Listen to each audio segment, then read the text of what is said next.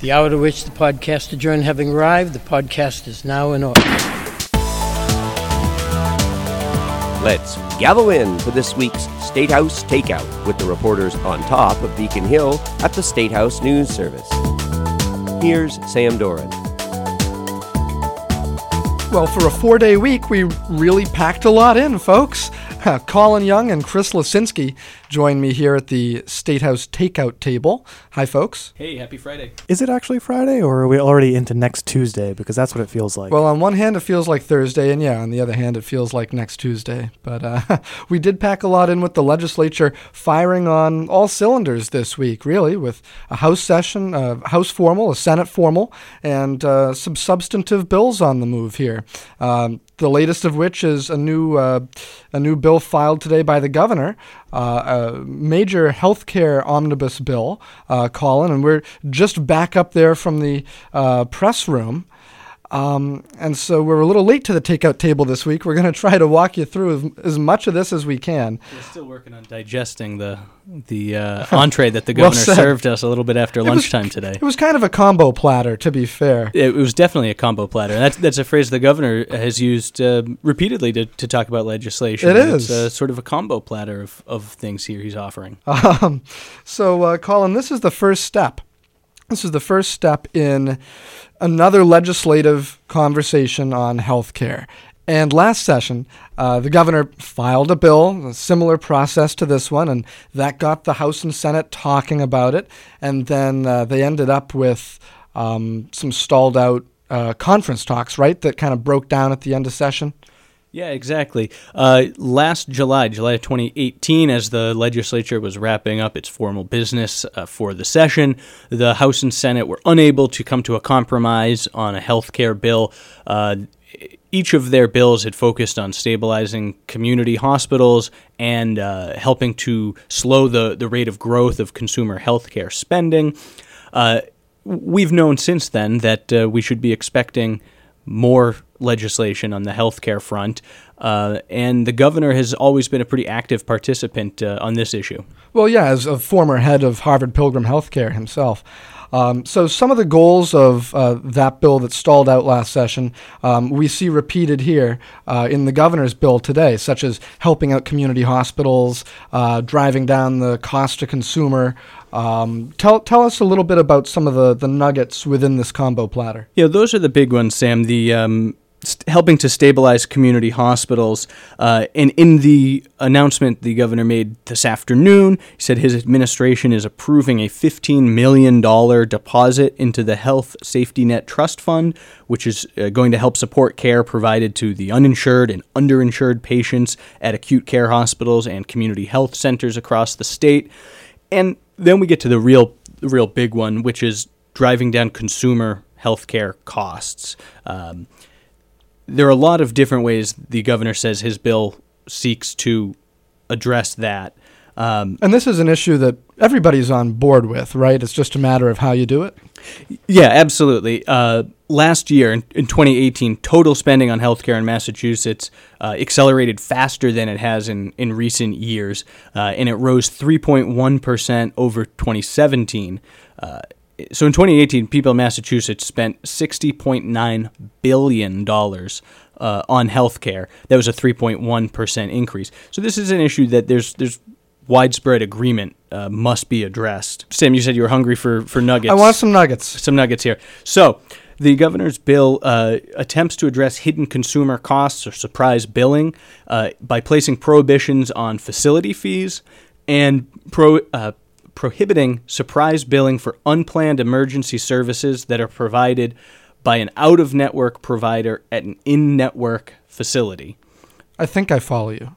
So if you were to go to a, um, a hospital that is in your network right. uh, for an unplanned emergency service, something that you're you're not expecting to have happen, and you end up having to go to the hospital, so you go to an in-network hospital, yeah. and the service that you need is provided by a provider who is outside of your network. And they transfer you over there?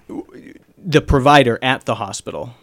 So if, if the hospital is in network, but the provider who actually provides the service All right. is outside of your network. I'm, I'm getting this. What the governor's bill says uh, is that um, you could not be billed for the out of network, uh, uh, at the out of network rate for that. Gotcha. Uh, and it also looks to hold drug companies accountable for what the governor called unjustified price hikes. Um, He mentioned that EpiPen hike uh, a few years back as an example. Right, that's the one a lot of people know about. Where, where you know uh, the price of EpiPens was whatever it was, and, and over the course of a few years, it skyrocketed to where it was. Uh, Potentially out of reach for some people who really need the epinephrine uh, for allergies or, or whatever else. Yeah. Um, And he said there would be major penalties for companies that, that do that kind of thing going forward. Right, and the bill also uh, seeks to hold the commercial market to the same standard that the legislature and the governor recently adopted for MassHealth drug prices uh, by giving CHIA, the Center for Health Information and Analysis, the authority to refer these new, uh, recently approved and high cost drugs, uh, would be drugs that would cost more than $50,000 per person per year. Uh, CHIA would be able to refer those to the Health Policy Commission for rev- a review of whether those prices are justified or not. All right. Well, I'm digesting all those nuggets, Colin. But uh, in the meantime, one of the other top line uh, parts of this proposal um, is uh, how much it would boost required spending by healthcare providers and, and insurers on uh, certain services. Uh, walk us through those. Right. So, what the governor's bill says, uh, or, or rather, what the governor's bill sets, uh, is a spending target. And it would require healthcare providers and insurers over the next three years, uh, or really the three years that follow 2019, Ah, I see. um, to increase the amount that they spend on addiction services, behavioral health, primary care, and geriatric services. It would have to increase spending on those uh, areas by 30% over the next three years.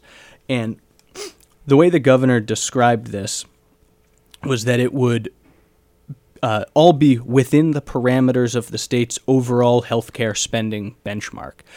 And you recall every year when the legislature and the administration agree on the consensus revenue figure, they also agree on a benchmark for total healthcare cost uh, um, growth or spending total healthcare spending growth for the year. It's been set at 3.6%. So the governor says this is all doable within that roughly 3.6% increase every year.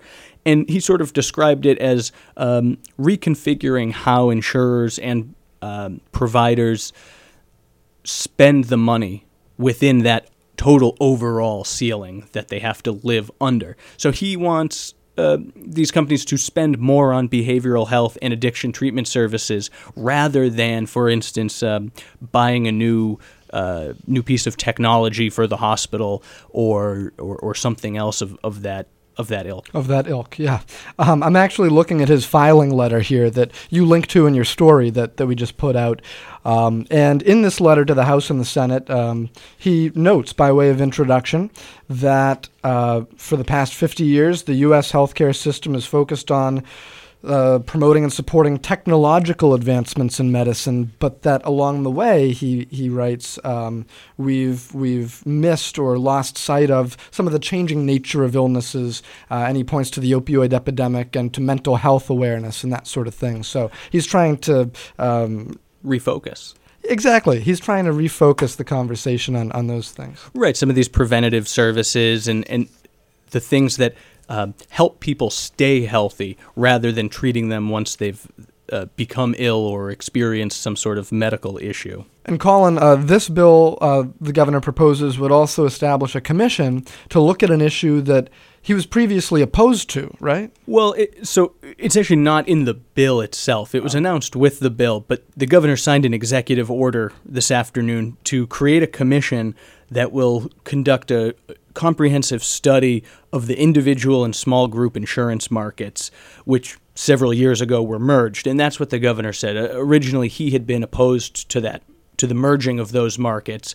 Um, but now he wants this commission to look at the underlying trends contributing to uh, cost growth for individuals and small and mid-sized employers. And one wonders how strategic this timing is. I mean, it is it is a Friday afternoon that he releases this bill, that he files it with the House Clerk's office. Um, and as we look ahead to next week, we've got the so-called Super Bowl of healthcare. So he's kicking off the legislative conversation on healthcare right as they're about to have what is it, two days? You just wrote the advance for us. Yeah, it's Tuesday and Wednesday. Uh, Yeah. d- hearings all two day, both full days. days of, of real in the weeds healthcare talk. Uh, what do we have coming up with that next week? Like I said, Sam, this is two full days. We'll see uh, a range of different panels and remarks from uh, the big three here on Beacon Hill. Governor Baker, House Speaker DeLeo, and Senate President Spilka are all set to speak at this cost trends hearing about the healthcare industry growth and costs and what some of their priorities are as they set out to address this. We'll also hear hear from Attorney General Maura Healey and a bunch of leaders in the healthcare industry itself. All right, well, we'll be watching that. We'll be we'll be covering that for sure next week. Um, we mentioned at the top of the podcast that both the House and Senate were pretty active in formal sessions this week, and the Senate passed uh, the so-called Nicky's Law, uh, creating a which would create a registry of uh, caretakers who are found to have uh, abused uh, patients with disabilities. And they also took up and passed their own version of the House's uh, children's health bill that, that the House worked through um, this summer. Uh, on the House side, Chris, you were down there for their consideration of the governor's supplemental budget to close the books on this past fiscal year, and there were a lot of other things uh, in there as well besides your your cut and dry spending. For one thing, it set the uh, primary date uh, for next year, next year's elections. Uh, tell us a little bit about that. Yep, September 1st, 2020 is what the House is suggesting as the uh, the statewide primary date. Obviously, our presidential primaries in Massachusetts are in March. Next year's a presidential election cycle, so that's a big one. Uh, and we should also note that the bill calls for five days of early voting ahead of that March presidential primary, something that the Secretary of State has been really actively pursuing. And up until now, it seemed like he was convinced he wasn't going to get support from that, for, for, support for that from the legislature. And is he good with the September 1st primary date? He has said he is. I think Colin, you were the one who talked to uh, to Bill Galvin about the September first primary date, right? Yeah, the secretary is on board with that one uh, because it gives him enough time, uh, sort of on the back end, to take care of any recounts, settle any other election related disputes, and get the general election ballots printed so he can send those to overseas and military. Uh, voters who uh, need a certain amount of time under federal law to be able to, to get those ballots, vote, and send them back. Now, another piece of the SUP that the House kept and passed was this decoupling from the federal tax code. Um, can you explain? Can you explain this decoupling uh, concisely? And I know there was a little bit of tension on the floor uh, during debate of some amendments relative to this. Yeah, I'll do, I'll do my best at this. So, so the 2017 uh, federal tax law changes. Uh, changed the way that businesses can claim interest on their tax returns, and so what this uh, this decoupling would do would basically restore Massachusetts to how that was treated before 2017. It is all pretty pretty in the weeds tax policy stuff. It's worth noting though that the Massachusetts Taxpayers Foundation estimated this would this would lead to about 37 million in foregone tax revenue next fiscal year. So it, it might be dense stuff, but it does carry a price tag with it. So this amendment to basically undo that section came from a handful of the the most progressive Democrats there in the House. A lot of them uh, freshmen. yeah, a lot of them freshmen, and what unfolded was probably the, the most tension we saw on uh, during a session that was more or less routine and saw wide stretches of inactivity while they discussed amendments in back rooms. Yeah.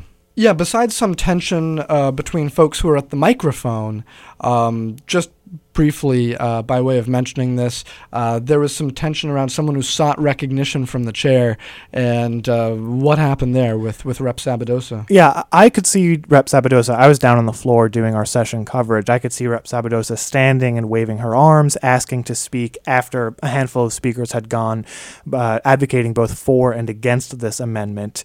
Uh, she she was speaking pretty loudly. We went back and listened to the audio, and we could we could hear her asking Mr. Speaker to be recognized organized by uh, uh, Representative Paul Donato up on the rostrum, but that didn't happen, and the roll call on the amendment started. And so once roll call voting starts, you can't uh, uh, recognize anyone else to make additional remarks. So this kind of thing does happen from time to time. It's certainly not the first time we've seen it happen. Sometimes it's on purpose, sometimes it's an innocuous oversight. Uh, what's different about this one is there's been a day and a half of fallout about it with Rep Sabadosa, Rep Elugardo, another uh, freshman, you know, among one of the more progressive and you heard members. from the speaker's office about it too. And we heard from the speaker's office, who called their complaints about the lack of recognition recognition after the fact a cynical ploy trying to deflect from criticism of the amendment itself, which ultimately was voted down by a pretty wide margin. Yeah, and sometimes we do see tensions flare up between the progressive side of the House and leadership, uh, but we hadn't seen that for a while. So it's it's kind of popped back to the surface, at least from our vantage point.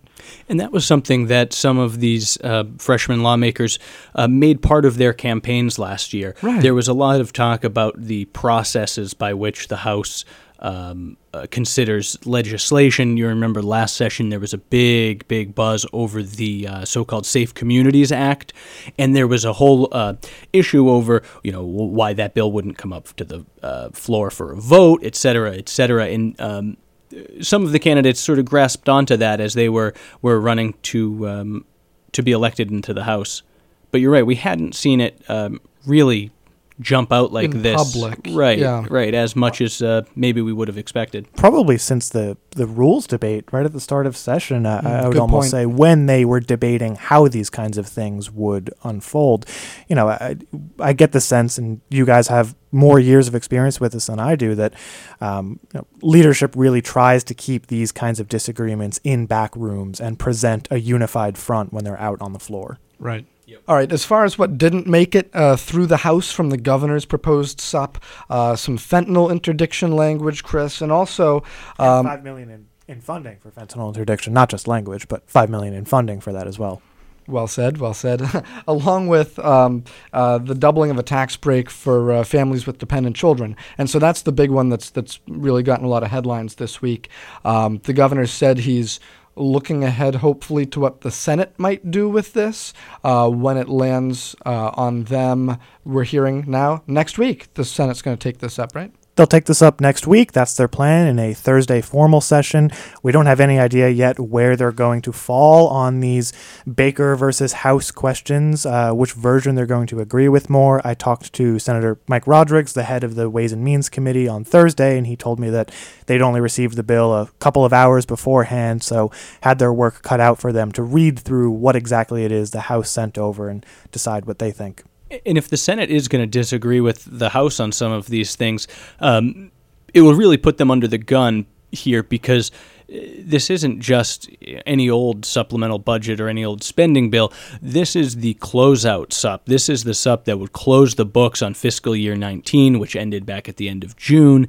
And traditionally, the state comptroller needs that done so that he can file the annual statutory basis financial report. The what now? Uh, yes, yes, exactly. exactly. Uh, and that's uh, due by November first, right? Right. He's supposed to file it uh, by the end of October for November 1st.